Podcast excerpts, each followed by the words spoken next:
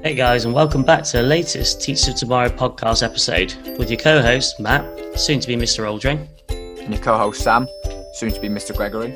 And we are here to share our journey, experiences, and views on all things education. Good evening, guys. Welcome back to another Teachers Tomorrow podcast episode. And today, me and Sammy Boy are delighted to say we're joined by Deputy Head Teacher, podcaster, and author Phil Naylor from Naylor's Natters podcast. Phil, how are you, mate? I'm good, thanks, Matt. And you? Yeah, good to have you on. Like I say, me and uh, we connected on Twitter recently, um, and obviously me and Sam new to the podcast game. Uh, you've been doing it a bit longer than us, and we've been we've listened to a few of the podcasts, much more professional, much much more interested in ours. But we've you know we need to get some experience on and, and uh, share some tips and share some stories from you. So yeah, thanks for taking the time to come on today, mate.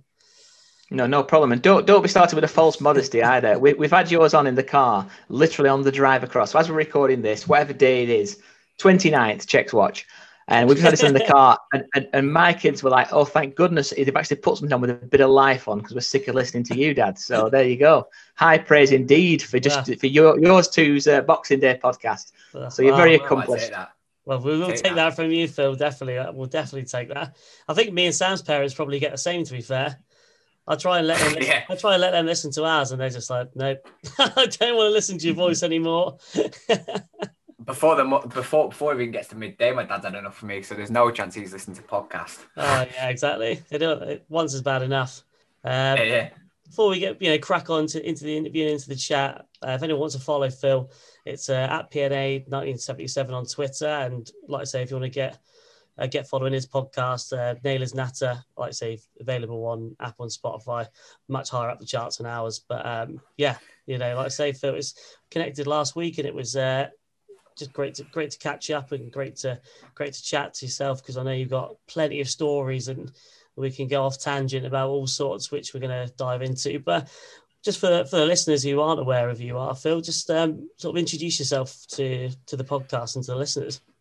I don't think he well, actually needs to introduce himself. I think he needs to say like what what he actually hasn't done. Because I mean, when you introduced him, books, deputy head, and a podcast, that's pretty pretty mad to be honest. that is it's elite. That's the elite, that is, isn't it?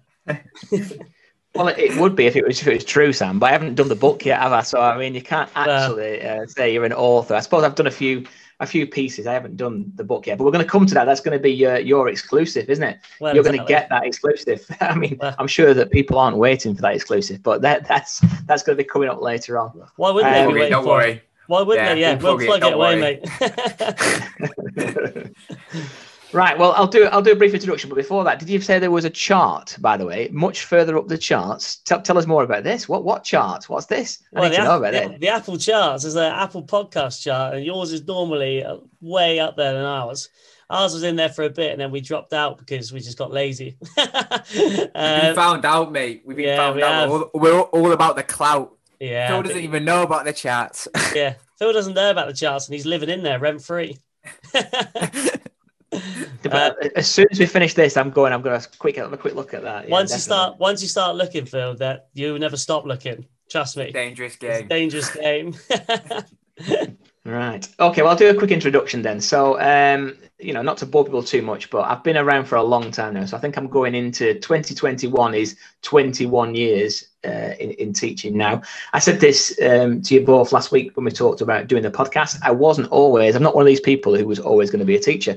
And everyone always starts, particularly on my podcast, they say, you know, I always wanted to be a teacher from a young age and I was teaching my teddies and, you know, I was doing it on a, on a blackboard. I would had no intention of being a teacher. I don't know any teachers. Um, you know, none of my family have been teachers or anything like that. So it wasn't something that was destined to be the case. And as I said to you last week, you know, I actually tried um, and kind of succeeded working in football. That was my uh, kind of route into education, if you like. So I did um, sort of. I worked in a place called it's, it's now defunct, the JJB Soccer Dome in Wigan, which was uh, oh. a new building ne- next to next to Wigan Athletics uh, yeah. football ground. That this still just about just about own, but we won't get into that. Um, and I started coaching there, and then uh, you know one of the coaches there um, saw me coaching and said, you know, would you fancy coming down and, and coaching at the Centre of Excellence? So I went down for a trial there, thinking that I'd get a trial of doing the coaching. But good old uh, Dave Crompton, who I, am you know, was my formative kind of influence in football, he said, yeah, go and play left back in the youth team, um, and let's see if you're any good. Um, so I wasn't. But anyway, I managed to get get myself a job from there. So yeah, I worked in Centre of Excellence's Academy. So I worked at Blackburn, worked at Burnley. I've been backwards and forwards in football for quite a long time.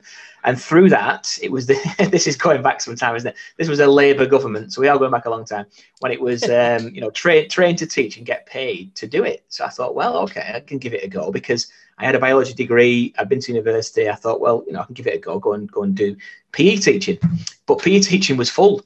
I couldn't get into P to being a PE teacher because there was too many people on the course. So I went and did science instead. So I did biology um, and started off, you know, coaching football in the evenings, teaching by day. And I've kind of run parallel careers until kids came along.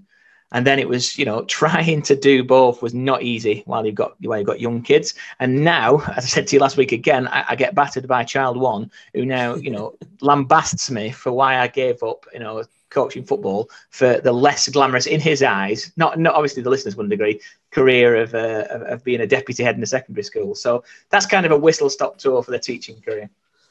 I think one of the points that you that you said right at the start about your introduction, which is really interesting and res- resonates with me quite a bit, is that um, you said you never really wanted to be a teacher and you didn't really uh, see yourself in education. It came about through you football coaching, and it's it's kind of similar to both me and Matt in a way, in that that's sort of how we fell into loving teaching and education through the sports route or through football coaching. And well, for me personally as well, I mean, uh, yeah, I don't think my teachers like to know me to be fair, because yeah, I was a bit of, bit of a nightmare. So me doing this and becoming becoming a teacher is probably something that they yeah that would they would never ever ever expected, and it's the same with me as well. So I feel I feel that's really interesting because as well it just proves as well it, there isn't this stereotype around teachers. There's so many different ways and avenues to get into teaching, and there's different motivations and different backgrounds to people to wanting to become a te- uh, teacher, and which is why it should be unique and why people's backgrounds and their motivations for teaching should be celebrated within the classroom. Yeah, definitely, definitely. I mean, there's so much in that. I mean, there's there's obviously, you know, we don't, don't want to go into sort of people's backgrounds and family histories and things like that. But you know, a lot of my family wouldn't have necessarily been, you know, highly educated, perhaps, or have gone into situations where they could have gone to university. My dad was probably the first person who'd been to university that he'd paid for himself in a night school, and then gone on to do the Open University to get a degree. So it wasn't something that they'd had the chance to do. You know, coming from a council house in Wigan, it wasn't the thing that people would necessarily have done.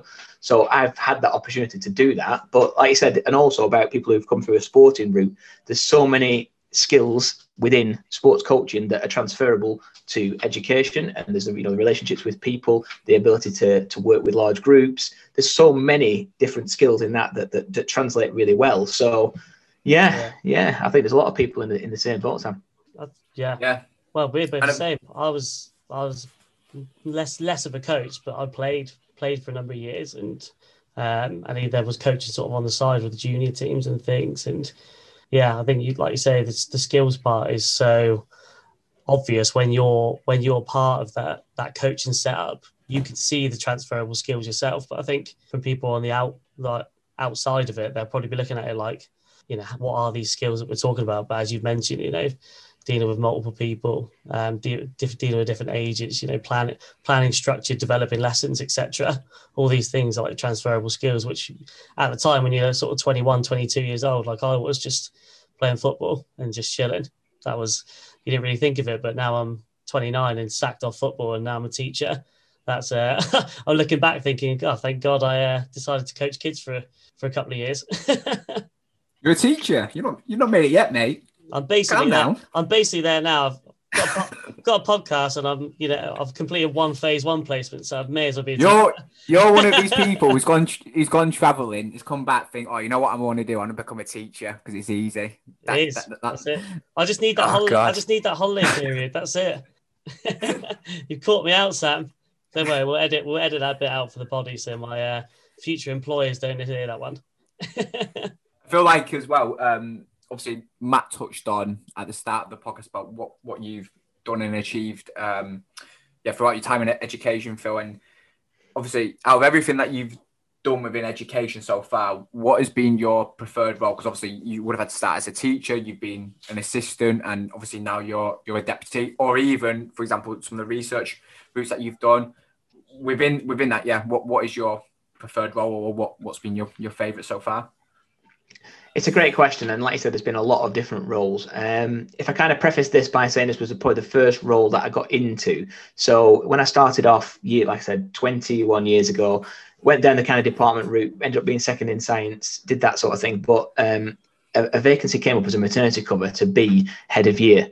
Now, uh, for, for, listeners for listeners' benefit here, uh, both Matt and Sam have got the videos on because you know they've got faces that could transfer across all media platforms you know smoothly. Wouldn't wouldn't be an issue for them.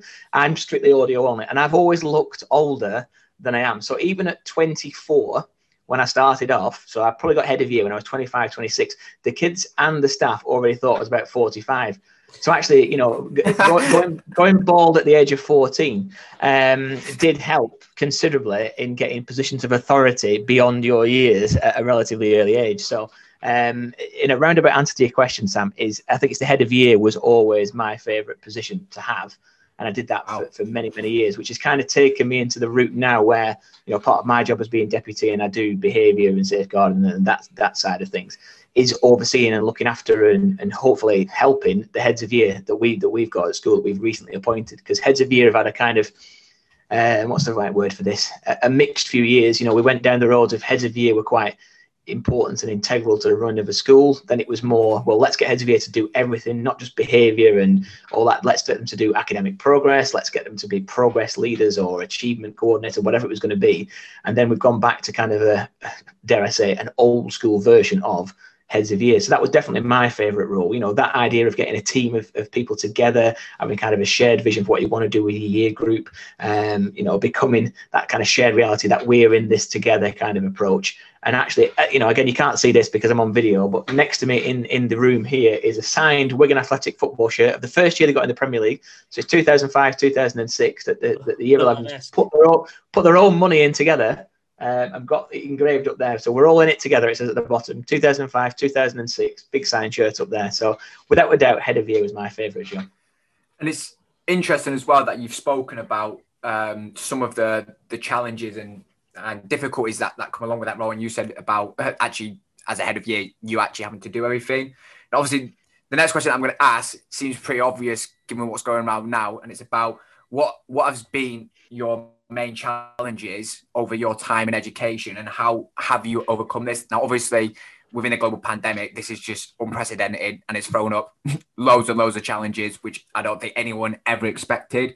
So you can have a COVID related answer and so maybe something that's not COVID related as well in terms of what you found challenging.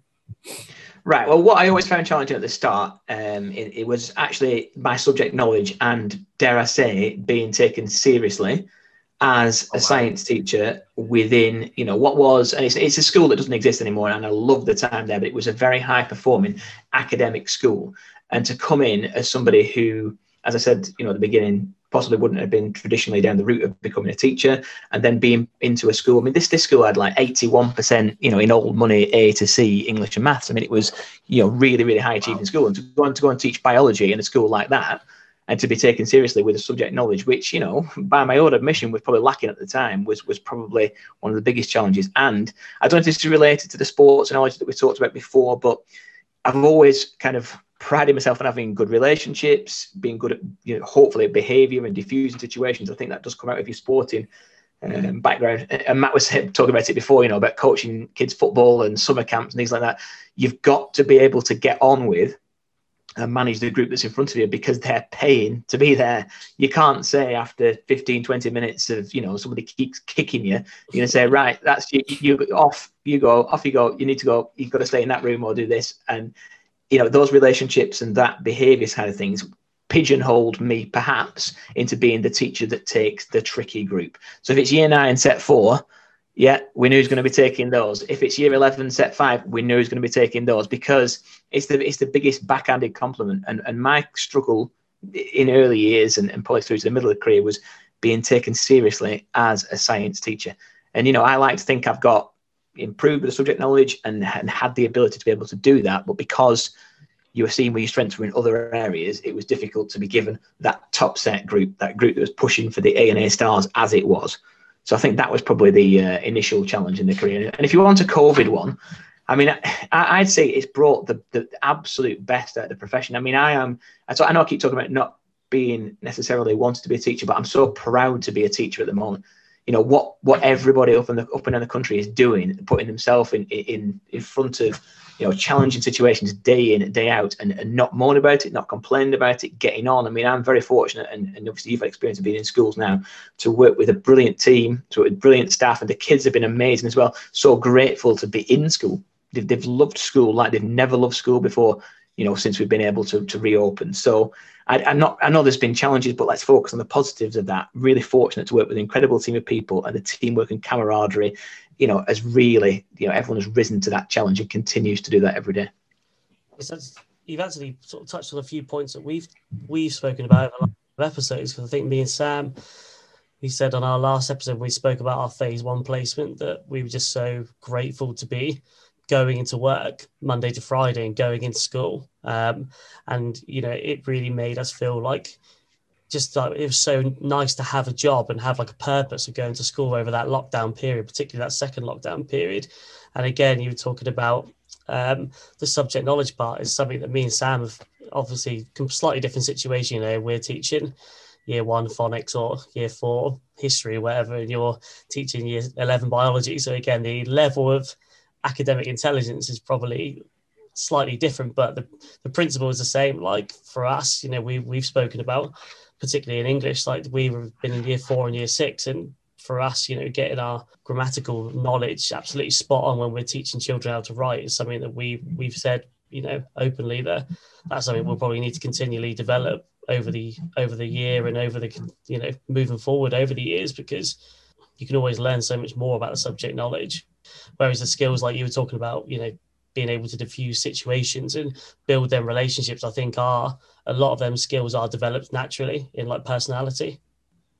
I think, firstly, I spent a lot of time in the last couple of years um, with it in primary schools, and, and one phrase that continues to bug me is, you know, when year sevens come up to secondary school and they say, "Don't do that, you're not in primary anymore." And I just think, have you any idea how difficult, you know, what the levels that you're working with within primary school? So, you know, full admiration to you both for that. It's not more difficult to teach year 11 biology because that's all you're teaching. You've got the experts across the, the broad and balanced curriculum of everything that's going on in there. And like you said, I mean, my son's just gone into year seven. The the grammar work in, in year six, and I haven't got a clue. You know, oh. the, the, oh. even the math, even the maths. I mean, my daughter's, my, daughter, my daughter's in year three, and you know the long sort of multiplication and division and the way that, that they do that now. You know, so I, your subject knowledge will have to be a lot broader and more balanced than than teaching GCSE biology, for example. To be honest with you, Phil, I'm buzzing about my next placement in year two because yeah, my spoken language is definitely going to improve because I'll be breaking down it, decoding the words of phonics and stuff. I'm buzzing. Yeah, yeah. I'm not surprised at that. I'll be buzzing as well if I were you. uh, no, but it's true. It's not maybe not maybe not more difficult or less difficult, but it's just different skill set, isn't it? It's a different skill set entirely. Like you say, it's you're obviously teaching biology and science, so naturally you're going to be focusing on that that subject. Whereas you know primary we are we are across the board, so it is just recognizing that different skill set. But yeah, it is it is challenging. Subject knowledge is challenging, and being Sam are experiencing that even in our first placement. So no doubt, to, the next one and follow on from that, we'll we'll continue to to to struggle. I'm sure in some subjects. You wait till I get to like music and things like that. I'll be in all sorts of trouble. um, so you, are deputy head teacher now. Obviously, you talked about the mentorship role um, that you've kind of taken on to the head of years now as you're reflecting on maybe your experiences and how much you enjoyed that role, and you, you kind of see yourself as uh, mentoring them now as a deputy head.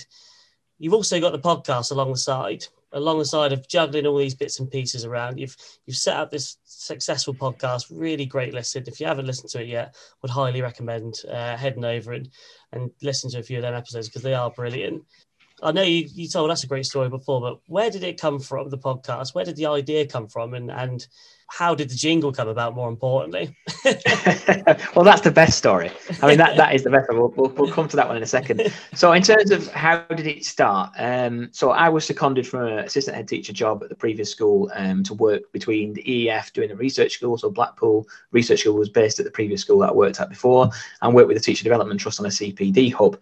And one of our jobs was to put on the researchED conferences. Now, I don't know if you two are across kind of researchED as a movement and a brand. So have, have you heard? You've heard of research ed? I mean, I don't know if we've heard it directly. Is it like a is it a national thing or is it university specific or or what is, what is it? Um, so it's it was kind of I mean obviously in the days when you could do face to face conferences, research ed, um, this is Tom Bennett's kind of brainchild. Tom Bennett, who I'll mention later when we talk about books, yeah. he's putting on trying to to share evidence and research based practice across the country. So they do this massive event up and down the country and across the world with kind of you know guest speakers talking about research and evidence. So we were we were fortunate that the head teacher of the previous school is quite a prominent blogger. Stephen Tierney, who's I've had as a guest on the podcast as well a couple of times, and he managed to secure a booking for researchED Blackpool a few years ago and said, right, we need to get some speakers to come there. So he opened his contacts book, you know, little black book of uh, contacts. We, we, neither me or Simon Cox, who was the research school director, had any contacts that, that were outside of our own staff room. So we were struggling to get anybody to kind of say, well, let's get some some big name people to come and speak at this. So he said, well, you know, podcasts seem to be the thing that people are doing. And, and my favorite at the time was, and I give him a shout out every week. And, you know, I'm like a crazed fan for Craig Barton whenever I see him. You know, he comes to our conferences and, you know, I, he came and had dinner with us before researchED Blackpool the first time. And I was like a like little shy fan standing in the corner, like, oh, look, there's Craig Barton. You know, he's this podcast that I've been listening to whilst, uh, you know, wheezing, running around, the, you know, in Blackpool here. Anyway, so I said, well, let's give a podcast a go. Now, not as slick as you two are already. I mean, you're only a few episodes in, and it's you know, it's, it's you've got all the gear. Listeners again can't see this, but you know, Matt's obviously uh, uh gone. You said he's gone to his paradise fair, so it's fair enough. He hasn't got a good setup today. But Sam, it, it, looks like Howard Stern. That's one for the older listeners, by the way. He'll know that. You know, he's got his all his rig and his gear and his setup there. It, it's it's all great. Now we don't have any of that, so I said, well, we'll, we'll put a podcast together, and hopefully we can get a few guests on, and then when we got them on the air, we'll kind of trap them into saying, I'll come and speak at Research Ed Blackpool. So we managed to fix up a couple of episodes with people that wants to come on. But th- this is the, the, the, killer bit of it. So both Simon Cox and Stephen Tierney both said, uh, Are you sure that we should call it the Blackpool Research School podcast? Because if it's not very good, we kind of don't want it to be associated with our brand, you know, kind of dragging us down with the poor quality. So I said, right, well, okay, I'll kind of nail my colours to the mask here. I'll stick my name on it. And, you know, being a fan of kind of alliteration, if I've got that right, you two are much better on the grammar than me. I thought I'll go for the. That's uh, debatable. That's definitely debatable at the moment. we'll, we'll, go for the Naylor's Natter, which, you know, again, it's called Naylor's Natter, but everybody calls it Naylor's Natters but I never correct them. I just think, fine, okay, because it, was, because it was only ever in our mind going to be one or two episodes. So I thought, well, it's not worth kind of getting a, a brand going here. It's gonna, just going to fizzle out.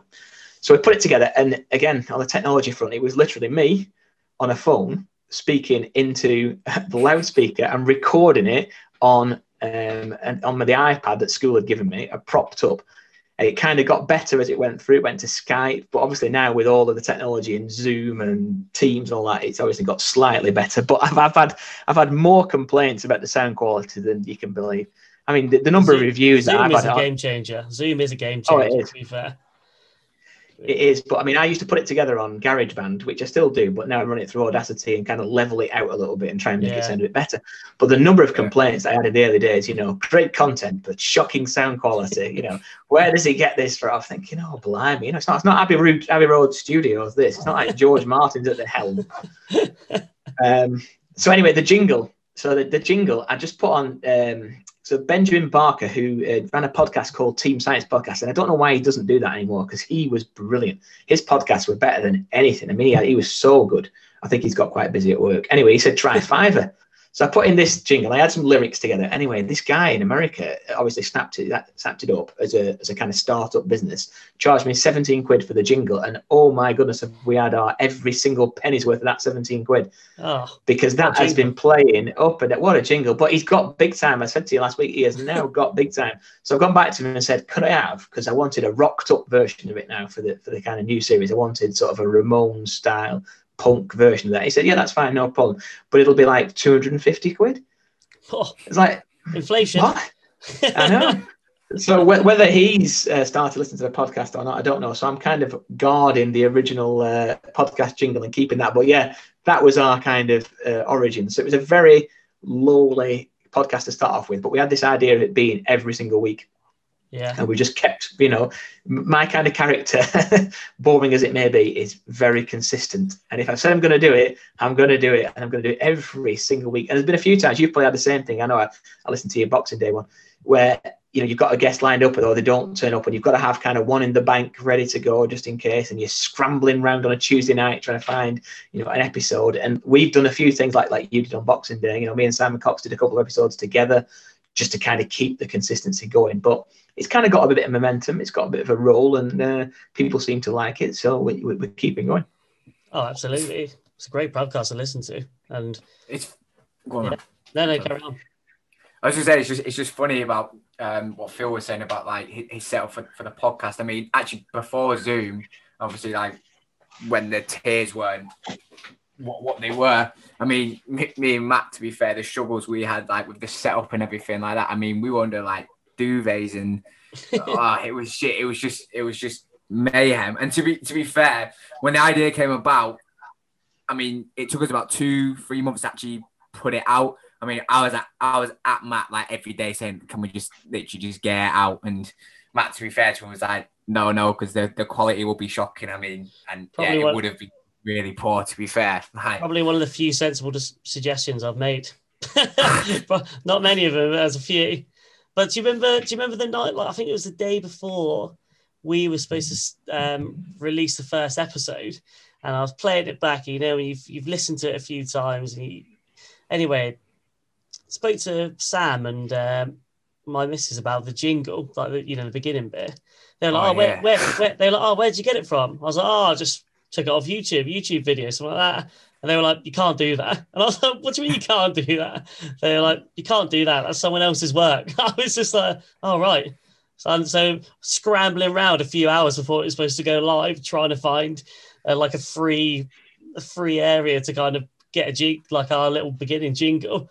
And I was just like, oh, right. I had absolutely no idea. So, yeah, that's why our jingle is is so inferior to your to your jingle because we didn't pay 17 quid for it. That's why. I mean, to fair, that, that, that would have been quite a start. I mean, first episode out, we've been slapped with a huge, huge yeah. fine and not even like been owning the podcast. Someone else would have been owning the podcast instead because yeah. of the music. yeah, co- copyright. Cheers. right. So we've spoken about your the, the birth of the the podcast and I don't know what's more famous to be fair, the, the podcast or the jingle. And given by what, what, what you're saying, the, the, jingle might be might be more popular to be fair. So that's quite that's, that's quite something. But um, in regards to yourself and what you've achieved on the podcast, I mean, you've had some really really interesting uh, guests on. Like you had the UK Happiness Ambassador on. You've had Tom Bennett on, obviously. What was your most favorite or most enjoyable episode that that that you've done? Uh, since launching Na- Naylor's Natter, and I won't say it with Naylor's Natters. it's great, and it's one of those urban myths. It's like become Naylor's Natters, which I suppose it should be, shouldn't it? Really, it should be Naylor's Natters because there's uh, nearly a hundred, a hundred of them now. Yeah, but when, yeah. it, like I said, when it started, and we were, you know, thinking we were going to bomb and it was going to be an embarrassment, we thought we'd better just have one Naylor's Natter just in case it sinks without trace. Uh, good question, Sam. Before I answer that, I have to say it's a much. It's become a team effort now. So you know we were chatting before about the fact that you guys are trying to turn this around every week to get your get your episodes out, and you've got all the other stuff going on with obviously with teaching and everything else that you've got to do. I thought, well, it's really important that we've got you know sustainability of it and diversity of, of presenters and content because you know, I'm very conscious of, you know, what my biases for, for whatever reason, whether it's because of the schools I've worked in or the environments I've worked in or whatever it is, there's certain things that I'm more likely to want to talk about because I've had experience of those, but actually widening it out and broadening it out to all the presenters that we've now got on the podcast has made it so much better. And I, I look forward to listening to the episodes that we get. So this week's is a good example, Sam, there that you said about you know the UK ambassador of happiness. I've tried to get Action Jackson on for a long, long time, but Emma Turner's been able to get one, and it was so much better with Emma because Emma's like a dynamo. I don't know how she does it all. You know, she writes books. She's the you know the CPD research lead across the trust. She's got three kids. She's out running every single day. But having all of those different people has really, really diversified it, made it much better for me to listen to, and got us different guests from different genres, and hopefully trying to span, you know, whatever uh, different camps there are across Edu Twitter. Hopefully, we can get across those and try and take in angles from all sorts of people. In terms of my favourites, it's, it's just personal. My favourite was Jill Berry because um, Jill Berry did a book called Making the Leap, which is from deputy to head. But at that time, I'd been, I think I was getting to get uh, the Guinness World Record for longest uh, time of being assistant head teacher. I think I'd done 10 years of being an assistant head. And I thought, this is never, ever going to happen, that the next level's going to get that. And I read Jill's book, and it was just kind of that, you know, the eye opening moment of, ah, right, these are the kind of things I need to look at. This is how I need to focus it this is where I need to be moving with. And the conversation with Jill just really, really helped me. And you know, you said before, Matt, about it being a successful podcast it's it's successful in the sense of if one person gets one thing from it, then I am happy, and I'm sure the rest of the team would agree with that. We don't intend to get you know X number of listeners or you know so many downloads. It's about helping individual people on their path and their journey, and that episode massively helped me. Now, if that helped me, you know, how much could Jill's episode have helped other people who are in a similar position at whatever kind of junction of their career they're at? You know, whether it's just like you guys just getting into teaching, whether it's somebody who's in the classroom and wants to become sort of middle leader, to middle leader into senior leadership, whatever it might be. That episode on a personal level just really helped me. Having the chance to talk yeah. to Jill Berry about this, you know, you could you could ring up your mum, couldn't you, and have a chat on the phone and say, you know, mum, I'm thinking of applying for a deputy head, and she'd say, oh, that's very good. And but speak, you got to speak to Jill Berry about that you know, wow. it's just brilliant. So that episode really made a huge difference. And you know, three or four weeks after that, I got an interview for the job that I'm now doing. And it's not a coincidence, is it, that I felt much more prepared to go and to go into that interview um, with Jill Berry's help. So that was one that that I really enjoyed. Uh, in terms of other ones that surprised me, um, there's a lot of debate, isn't there, on behaviour you know, and you've got you've got they like to present them as, as kind of opposing or different camps. So I've got I've got the kind of top ten episode download list lists here in front of me because I did it for Christmas. Um, I didn't know there was a chart, by the way. If I, it would have been easy to go to a chart, wouldn't it? Oh, anyway, yeah. I'll I'll tell you the chart. I'll see if you're in there now. no, don't, because it'll ruin it. Because I won't be, will I? Now. Well, yeah, probably not like, now. I've built you up. Yeah. I've built you up, and I, you're not going to be there. Be no, we're not here. Darren Leslie, Darren Leslie at the top and I'll be at the bottom. But, all, but anyway, um, the, the, two episodes that really stuck with were kind of the two behaviour ones. So Paul Dix is when the adults change, everything changes, and Tom Bennett's running the room. Now they're often pitched as kind of you know absolute opposites in terms of their approaches to behaviour. But when uh, you know that's if you listen to the kind of discourse on Twitter about either of their different approaches. But having had the privilege of speaking to both of them about that, there was so much in common that they had about the kind of ways that they go about looking at behavior. And I just remember thinking, you know, this is not as it's portrayed to be, or this person's not as they're painted out to be. It's a lot more nuanced, a lot more complicated than that. So they were really, really uh, good episodes. And just before you know, that question, two more that I got well three more that I got on. I got on. I know you guys necessarily seen uh, his work, but Doug Lemov, who's written Teach Like a Champion and Reading Reconsidered, and he's got another book out. He's been a big hero of mine because I did we I did a lot of work with Teach First, and their kind of roots into teaching has Doug Teach Like a Champion as kind of their go-to text. So getting a chance to speak to him, you know, live from New York on the yeah. podcast was uh, brilliant. And the last one was Michael Young, Professor Michael Young of Powerful Knowledge, Michael Young, who's kind of is that the does the curriculum policy? He's done all the work on, uh, yeah, the powerful knowledge, all the stuff that Michael Gove used in the new education reforms uh, are all young. So you'll, you'll be you'll be must be referencing in your work young.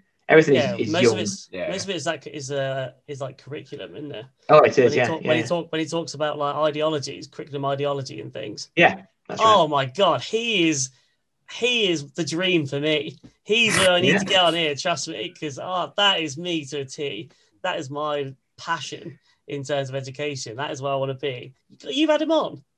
We've had we've had him on, yeah. Now, oh, I mean, unfortunately, man, unfortunately, if I would have had Sam's setup, I'd have been much better. But this was in the early days, and the, the technology. So bless him. I mean, he, he's not um, in the first flushes of youth. Can we put it that way? Yeah. Obviously, he's had, a, he's had a, a, a, long career in this. So I called him on a Skype line to his landline in London at home, but it didn't work. So I had to phone into a Skype call to his mobile, and the, the reception is dreadful. Right, so I had to yeah. rescue it. So you know when you listen to it back sometimes, you think, "Oh God," you know. I had the same thing with Alison Peacocks. Unfortunately, that was the best audio either. And I thought of all the episodes to not come through. So it took me about six months to put it back together. It was like, you know, reconstructing a Beatles track from John Lennon's demo. It was sort of like that, trying to piece it all together and get it back together. But yeah, Michael Young with his, um, his Future One and Future Two and his curriculum work. So I got a chance to speak to him he's about a, that. And these are elite guests. Well, it, well, he was, and the, the, best thing about it was I offered an opinion. Now, I don't often, if you've listened to the podcast, um, I don't offer too many opinions. I'm quite guarded and let the guests speak because obviously that's the reason yeah, for yeah. being there. But I, I, ventured an opinion with him, and there was a, there was a, a, sort of moment silence, and he just said, "Yeah, that's a really good point." He said, "I really agree with you there. Yeah, absolutely. I just felt like top of the top of the class. You know, at school, yeah. where you think teachers notice me. You know, I've got something right. I felt like oh, walking out of that like." Absolutely nailed it. Michael yeah. Young said, "I've made a good point."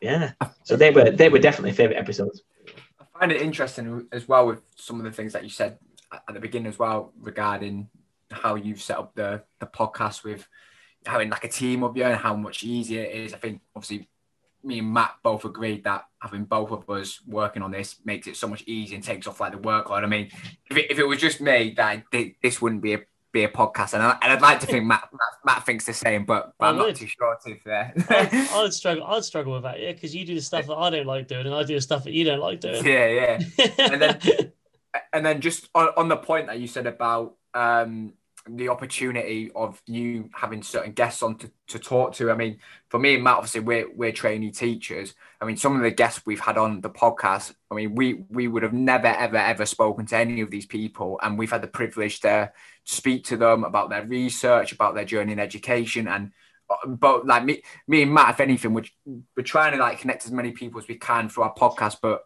every single time we record an episode, we're learning something new, and it's just yeah, we just feel feel like it's a really good platform. And like you said, it's not just to our benefit; it's to everyone who, who listens to the podcast as well. It is a privilege, isn't it? It's a privilege doing it. yeah. it. You know, because like I say, look here we are now chatting to you, Phil, experienced teacher, um, you know, experienced educator, share the same passion, fellow podcaster, loves football. You know, all these all these things that that we could talk about, and we've met through doing this on this platform, you know, doing this this thing that we like to do, which is just chat. And it's just great. like, you know, I don't think at the start we thought anything too much of it, but now we're just like, you, you are sort of just you're thankful for doing it. You know, I some I sometimes like sort of when you get nice email, random emails and random messages being like, oh, do you fancy like coming onto the podcast or or let's let's have a chat about this. Suddenly you're just like, well, this would never have happened if I what did you know wasn't doing this. I'd just be, you know, you do get you do get sort of I guess not not like a one up, but you do get you know more opportunity, I would say, to connect with people. I find, I I think anyway, but maybe that's because me and Sam are just young to edgy Twitter and and all that sort of side of things. I don't know. you might say something different, but I think for me and Sam, we feel that we're just every time we get someone on, when we get the opportunity to speak to someone, we're just grateful. Yeah, but like I said at the beginning, you're doing a great job with it because I mean, I I listened to your podcast before I knew that I was going to come on and be a guest about it, and I tweeted about that, and it is something that I'm quite passionate about is getting to listen to different voices in education, and I love the fact that sometimes I'll throw a guest out there and that, that I think is the go-to guest of a certain part of education because I am 40 plus um, in education. Is that, is, that, is that an age or is that looks? no, we're not, even going. Don't even start with that route. But I, I, think I think the looks thing I overplayed. But what I used, what I did like was that you know you can kind of go under the radar, can't you? You know, occasionally at school, some of the kids would go, um, "Have you got a podcast?" And I say, "What me?" I mean, why would I? Why would anybody listen to me? And they, and they actually have that bemused look and look at me and think, no, it can't be him. Yeah. It can't possibly be. And we just kind of carry on. So that's why I kind of hide behind this, you know, um, you know, no, no kind of pictures. And also at conferences, it was great. Could be the back of the, the room, and you know the person that's speaking. I've interviewed them numerous times, or whatever it'll be, and I can just sneak in the room, sneak out the room, and nobody yeah. knows. But back to what you're doing. I mean, th- this is what people need, isn't it? So if I'd have had your podcast when I was starting education, think of the different directions that you're taking people in now. So you're inspiring the next generation of teachers to find out more about you know all the different parts of education that you're interviewing and you're giving them away in because they might not necessarily want to listen to someone who's been doing it for 21 years. It might be quite you know it's quite different to listen to someone who's well seen as a more experienced teacher whereas somebody who's just new to it and is, is energetic and enthusiastic about it and finding out all these things for the first time. It's great to hear your enthusiasm coming through the podcast and the sound quality as well, Matt. It's it, it's top notch. you've got you've, you've, got music playing underneath you talking. I mean, that's just that's um, the next you, level. I'll tell you what, honestly, my level of technical ability on the computer from where it was at the start to now is just a game changer. Audacity, I've I've completed it. I've completed part-time teacher, part part-time DJ on a weekend. That's what my is. Don't make me get the decks out. I'll have to get them out. Um, what you should do, get onto Soundstripe, by the way. Have you heard of this? So this is where you can get music. So music from sort of, if it, I, I hesitate to say like digital entrepreneurs. I mean, that's probably not the right phrase because I'm elderly and we talking with words like that. But it's people, it's sort of new and upcoming artists that put their music out there. And if you pay a subscription to them, you can have the right to that particular piece of music to be used on your podcast. So some of the music that you'll hear on our podcast underneath is actually new and bespoke music that we paid for the license for. So we get around everything that you're talking about at the, at the beginning, trying to, you know, pay me, 250 quid to somebody in America for a, a rocked up jingle. When me and Sam are employed, then we'll start looking at paying out some money, all right? But until then, we'll be we'll be going down the free route. I need to be paying for my pe- I need to be paying for my petrol to get to school. so anyone who's listening, surely there's some sponsorship available for your podcast that can assist yeah. with, uh, with, with this sort of thing. I'm sure that'll that'll happen. Well, I'm glad you've plugged crossed. it. Yeah, just yeah, listen, yeah. listen, to Phil. He knows what he's talking about, guys. Anyone that's listening has got a bit of money behind them that fancies, you know, back into young, enthusiastic teachers, then get in touch with us. um, for you, Phil, you know, you mentioned how you've sort of diversified the podcast. Um, where do you see it going? You know, from here now. You know, where do you see it developing to? Well, it's kind of that time of the year when everyone starts thinking about, right, what are we going to do in 2021? What's going to be the next thing that we're going to do? And we always are trying to innovate and do things slightly differently because we don't just want to keep producing the same format podcast every single week all the way through. So we're looking at um, quite scarily whether we can do a live version of the podcast. So this is our next thing. So I've kind of looked nice. into it with Twitter that you can go on and do. Now we've got to be careful because we need to have guests on that we know are not going to go a bit rogue. And some of my some of my guests in the past, um, I've had to tick the explicit button on Anchor um, for a few that have come out with a few uh, interesting phrases. These are usually people that are working as consultants now and not uh, teachers in the classroom, so they've got a bit more freedom to voice their opinions. So perhaps we don't want that, but a live, a live introduction podcast to the person that's coming on. So you know, we're trying to, like I said, diversify the, the guests that are coming on, and they tend to be talking about books or projects or research papers, whatever it is.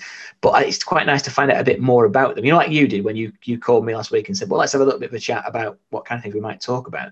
I thought well, we could do that live, and it might kind of open it up to a little bit of a new you know, section of, uh, of Twitter or wherever it is where people haven't heard of the person that's going on particular, find out a bit more and, and actually actively choose because we, we're kind of building up now quite a big CPD resource. You know, we're, we're nearly on 100, we're on nearly 100 episodes now. So we're on episode 97 episodes. this week. Oof.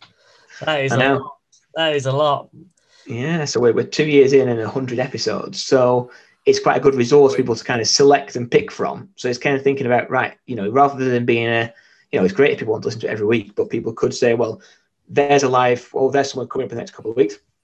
I'm actively going to choose to listen to that one. So that's what we're going to look at, maybe doing a, a live version. And also, we're looking to become involved in. Um, there's a new project that Paul Dix is doing. I think if you've seen this on Twitter, so he's put out there about uh, a new radio station uh, called Teacher Hug Radio. I don't know if you've seen that. No, not at all.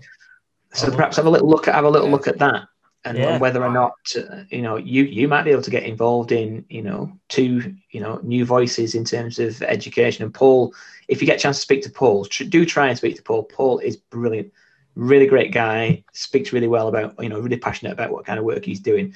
But I thought that what a great idea. I was kind of gutted I didn't think of that first. You know, teacher radio station. That is a great a really idea, idea, isn't it? That's such a good yeah. idea. Paul Dix, well well played. If you're listening, Paul, bravo, bravo. So have a little look yeah, at that. That's, that's good, Teacher yeah. Hug Radio. Yeah.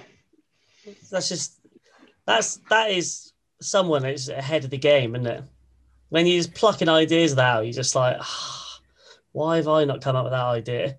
So I, good. I, I'm just is he is he a teacher then? Is he in school like just on the radio, just doing a live radio, and and the kids are coming into the classroom? Is that is that what's going to happen? it's I don't I, he was a, he has been a teacher obviously, but I think he's become so successful with his books and he's got a new book coming out as well. Perhaps I could work as his agent, by the way. I was going to say sideline, yeah. uh, sideline bit of business there. Um, but he's got another book coming out, I believe. So I'm going to speak to him hopefully about that in the next uh, few weeks and months. But yeah, I just when I saw that, and, and he is actually advertising for uh, people who want to get involved as, as kind of presenters and, and hosts and putting uh, programs forward. So whether you, know, you, you, could, you, could get on this, guys, get on this. We're gonna, we are going to have to. You can be our agent as well if you want, Phil. Maybe I, I know where I can get you a good jingle, man. If you want. Uh, mate, trust me, I've heard. I've heard 250 quid on there. um, oh, sounds brilliant. And in terms of your career as as a deputy head right now. Do you see yourself taking, you know, one more step up maybe to the head teacher role, or do you see yourself maybe going down a, a different route, maybe a more research based route? Um, well, obviously, I went down the research based route and I kind of got itchy feet to go back into being, you know, working in schools every day. I, I kind of missed that camaraderie of working as part of a team and, you know, being a, as part, you know, a passion is the pastoral side of school. I mean, I do like the teaching and learning stuff, and we talked about that earlier in the podcast. And I've done the research and evidence around teaching and learning, but you, you can't beat working with the kind of pastoral team. And it's it, one day is never the same as the next day, particularly at the moment with everything that's going on. But just working within that team, um, I, I wrote down always the bridesmaid, never the bride. But I didn't. I don't know whether that sounds like the wrong phrase to say. Um, I don't see myself at all being a head teacher. I don't think I've got um, the kind of the, the kind of charisma to be the front man. It's a difficult job to be a head teacher and lead a school. You know, I kind of like uh, I've got lots of ideas. I like to work with a team. I like to try and put those ideas into practice. But I'm I'm still very much learning at being a deputy head. I'm only well exactly pretty much to the day now, I suppose, a year into doing this. So you know, I've got a lot to learn doing this before I even think about doing anything else. So no, I'm just enjoying what I'm doing and, and learning on, on the job. It's interesting there that we've spoken about your um, future ambitions potentially, or uh, where where you are currently. And obviously, we're training teachers, and we're obviously in pri- primary school, and this is going uh, back a few years for you. But what were the challenges that you faced, and how did you overcome them in your early years to become where you are now, essentially? And do you feel like when, as deputy, when you see training teachers coming in, even at secondary school level, do you think the challenges have changed from when from when you started out? Well, I was going to tie this in, uh, Sam, with the kind of you, you were going to give me a question about advice, maybe for for trainee teachers, and you know, for years I was in charge of. I was the professional mentor uh, for trainee teachers, which is a really okay. good job to have. Really, really good job to have because it keeps and that sounds like a selfish way to look around it. Obviously, you're helping teachers to, to kind of grow in that, but it also helps to keep you sharp. So, you know, in terms of me being in the classroom and having, you know, people like you coming into the classroom, bringing loads of new ideas, loads of new energy into the, it kind of rubbed off on me. And I was trying things in the classroom that I wouldn't necessarily have tried before, working with the next generation. So, um, in terms of challenges, I kind of outlined those a little bit earlier on, didn't I, with the subject knowledge um, side of things and, and, the other stuff. But in terms of advice for, for training teachers, do you remember? I mean, obviously, this is going back some years for you too, so you might not remember this, but there was a, a song a long time ago called Sunscreen by Baz Luhrmann, which is a very, very old song. I can see Sam racking his brains thinking, no, my dad might have his record collection somewhere. Sunscreen, now, even I'm struggling with that one. I've got a few things on Sam's. Right, well, it was it was a narrated. So I was playing the nineties, which was um, a high school professor's speech to the leavers of that particular year. It was giving them loads of advice, and one of the bits at the end um, said, and the bit at the end said, "Be careful whose advice you buy, but be patient with those who supply it. Advice is a form of nostalgia. Dispensing it is a way of fishing the past from the disposal, wiping it off, painting over the ugly parts, and recycling it for more than it's worth." So I guess the kind of the advice for trainee teachers is, do you know, you're not going to listen to people like me necessarily dispensing our nuggets of wisdom from 21 years of doing this. Um, but when we are doing that and giving you advice, you know, be patient because there might be something in there. And I'll give you an example of this. So when I started, as I said, you know, sort of turning the millennium time, you know, 2000, and this was the height of the progressive uh, form of education, not knocking that necessarily. I was an advanced skills teacher and, and, hugely progressive at the time. So you would be finding me, you know, conducting a knowledge hunt with our thinking hats on, um, you know, having a go at brain gym, um, and each corner of the class learning something different in their own unique learning style. When we kind of looked down the corridor and saw a, a teacher, let's call him Michael, because um, that was his name, um, who was teaching you know, down the corridor teaching geography with, um, you know, his subject knowledge. He was using textbooks he was doing recap knowledge quizzes of things that they'd learnt last week. He was setting homework and marking it regularly. He had high standards of behaviour and was expecting everyone to do exactly what he asked them to do. And he was hugely popular with the students. The students really liked it. And we just looked at him and he used to give us advice and say, you know, it'll all come round again, this, you know, you know, I've seen this come, I've seen this go, it'll all come round again. And we and he was probably younger than I am now. And we just remember looking at him thinking, Yeah, right, mate. Yeah, okay. You know, not a chance. So I guess guess the bit of advice Sam meandering around to is, yeah, you're going to get a lot of advice, and and some of it will be great, and some of it may not be great, but you never know what's kind of within that advice. So, you know, be careful with the advice you buy, but be patient with those who supply it. Would be my uh, my bit of advice. Wise if words. anyone wants it. That's decent. Wise words, wise words. That's yeah, why. Yeah, that's why. We, That's why we get people like you on here to give wise words that me and Sam can't give yet. our advice, our advice is limited. Basically, our advice is don't do what we normally do, and you'll be all right. That's kind of the main. Yeah. just avoid what we do, and you should be sound. Uh, as you touched on earlier, book exclusive. Phil Naylor, hit us with it. Let's go. What's coming up? Right. Well, so, well, after saying we've got 96, nearly 100 episodes in the can, and and yeah, having opportunities to speak to people like yourselves about this, I started thinking we've got a resource there that's kind of you know been used as people listen to the podcast for the first time, and then it's kind of sitting there in an archive on Apple podcast And we've spoken to a lot of people on different areas. We've spoken about CPD, we've spoken about leadership, we've spoken about behavior, we've spoken about curriculum, and we've spoken to, to, what would be seen to be quite influential people within those areas. And I started listening back to a few different episodes to do some blogs and bits of writing. And I just thought, they've said things that they wouldn't necessarily have said in the book because they may have had to be more guarded within the book or they may have had to, you know, not be able to put it into a context in the book whatever they might be. And I've got nuggets of discussions with prominent people in all these areas going back two years on there.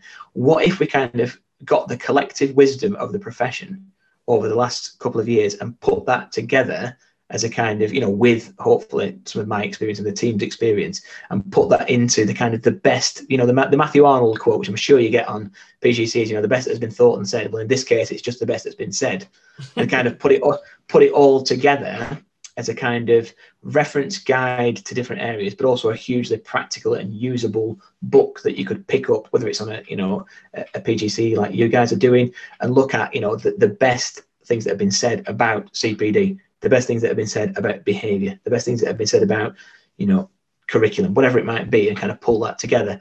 So I'm not in a position to say who it's going to be out with because the contract, I believe, is winging its way um, via the good old Royal Mail uh, after the new year but we have had confirmation that it, that it will be going ahead. Um, and and if, if, if you knew who it was with, that they don't say things and then don't do them, so it, it will be happening. But yeah, you can have the exclusives. That I've got to try and turn it round before, uh, well, September, October next year, and try and get that out. So it's going to be. I wanted to call it something else, but they, they insisted. They said they said, and, and, and I kind of laughed. They said, "You've got an existing brand." I never thought anyone would say that that we were a brand. So it's, gonna be ah. called, it's just going to be called Naylor's Natter. It's just going to be called that. Oh, sounds brilliant. Well, yeah, yeah. First sounds of all, very exciting. First of all, congratulations. I mean, well deserved. Like I say, well deserved, and uh, you know, it's certainly something that I think we we understand. Having even even though we've had only had a short period and we've already had you know 10, 12 guests, whatever on that we've had. Like you say, the the stuff that they say to us on here compared to maybe what's in their written work or what's on their online profile or portal, as it were, is is slightly different. You know, you do get that that personal um, aspect to speaking speaking to people on the podcast compared to maybe the professional side of them, and and from that you pick up some such you know precious advice and information from them. And I think that that book that you've talked about there will be well, obviously we'll get the exclusive on it, which we have done, but it will be a great read regardless. Even if you you know you're not you're not interested in that sort of thing, it will be a great read because it will be so helpful, especially in education. Yeah, hopefully. And like I said, different people at different stages of their career can kind of dip into that. So it's not something you have to read all the way through. It's bits you can dip in. So if you want to know the best that has been said about behavior, you know, rather than having what's one person's perspective on how they would approach behavior, because I mean, same with you. You know, you've done a placement, you're going to do another placement. You'll see very different aspects of, of different schools. You know, I've worked in, as I said at the beginning of the conversation, I've worked in a high performing, high achieving 11 to 16 single sex, all girls Roman Catholic school in 2000. And now I work in a school that's got close to 80% pupil premium in the heart of Blackpool. There are different challenges, there are different you know roles within those schools to say that you know you can approach the, that the behavior the same in every single school that you work in you can't you need to be able to look across what is going to work in the particular context in which you're working so to kind of get a chapter on behavior that will talk about what what tom bennett says what Paul Dix says what sam strickland says you know what dfe guidance on best practice for behavior says what people like you know, going back in a long time. So people like Lee Canter's Assertive Discipline, which again, and I'm sorry, I'm told loads of old references here. That's a book from like the 80s. You know, what does that say about the best for, for behavior? So trying to pull all that together and then be able to be quite practical and quite accessible that you can go and read a couple of chapters or read a couple of sections about that and try and use that in your classroom. That that's the idea. Now he says this, he's got these grand ideas. I haven't written it yet. You know, I'm doing I'm doing an hour a night of listening back to the podcast and trying to annotate it because as you said, you know, it's all right for people who are maybe professional authors and will have transcription services and people to, uh, you know, give them that information. I've got to sit, sit, here and go back over it while trying to get the kids to be quiet for an hour playing on Roblox or whatever it is, and you know, or uh, Among Us, I believe, is the new game. Mathletics or something like that, isn't it? Where it is, or something Legends. Is it Math Legends? Oh yeah, like yeah, yeah. I love oh, that yeah. One. All of that. All of that unfortunately, Phil, you, have said it now, and this episode will be going out in a bit about a week's time. So you've got about a week to, to get yourself together and yeah, start start pulling, pulling it together. You can't can't go back on it now. We've said that we've got the exclusive. Well, this is it. You, you have got the exclusive, and it, and it, like I said, it, it is happening. And well, you know, it, it's going to come through. It's going to come through in the next week. So, and even if it doesn't, I'm still going to write it. I've got to photocopy it myself. I could be that person still on the corridor. You know, you're waiting for your worksheets for lesson two, and I'm photocopying a book. I don't blame you. Um, it's funny actually because Rachel Lofthouse said when she came on, she had this idea about creating a book, yeah. and she was like, she was like, well, actually, thinking about it now, I've actually said it out loud. I'm gonna have to actually do it now. she was like, I'm kind of regretting that I've actually said this out loud now because now I'm actually gonna have to follow this idea through for a change. Well, I heard that, and that would be a hugely popular book, wouldn't it? That would yes. be great if it, if she gets brilliant. that in. So you know that would be really really good. So there, there's a seconded. So it's been it's been it's been proposed and now been seconded. So yeah. it has to happen. Yeah, she was brilliant. What a brilliant guest, and like yourself, what a brilliant guest. Um, and you know, for anyone, I would say we normally have a CPD section, but you've you've rattled off about four or five books from this, which we'll go back and sift through, and I'll get them on the uh, CPD page for on Instagram and Twitter after the episode. But um, myself, if anyone wants to follow Phil's journey going forward or catch the podcast, like I say, at PNA 1977 on Twitter, um, and obviously Naylor's Natter, the brand uh, on Apple and Spotify podcasts. I'd like to say if you want to get in touch with us at the Teachers of Tomorrow or at TFT Pod, Instagram and Twitter, we're always available.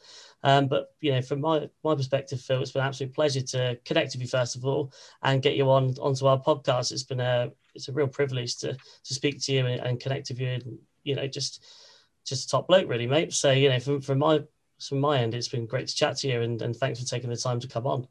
Yeah, same as Matt. Re- really appreciate the time that you've given to us, and it's just really good to actually connect with another podcast and share your ideas and experiences and the episodes that you've done, and also your journey within education, which is yeah really fascinating. So yeah, really appreciate your time. So so thank you.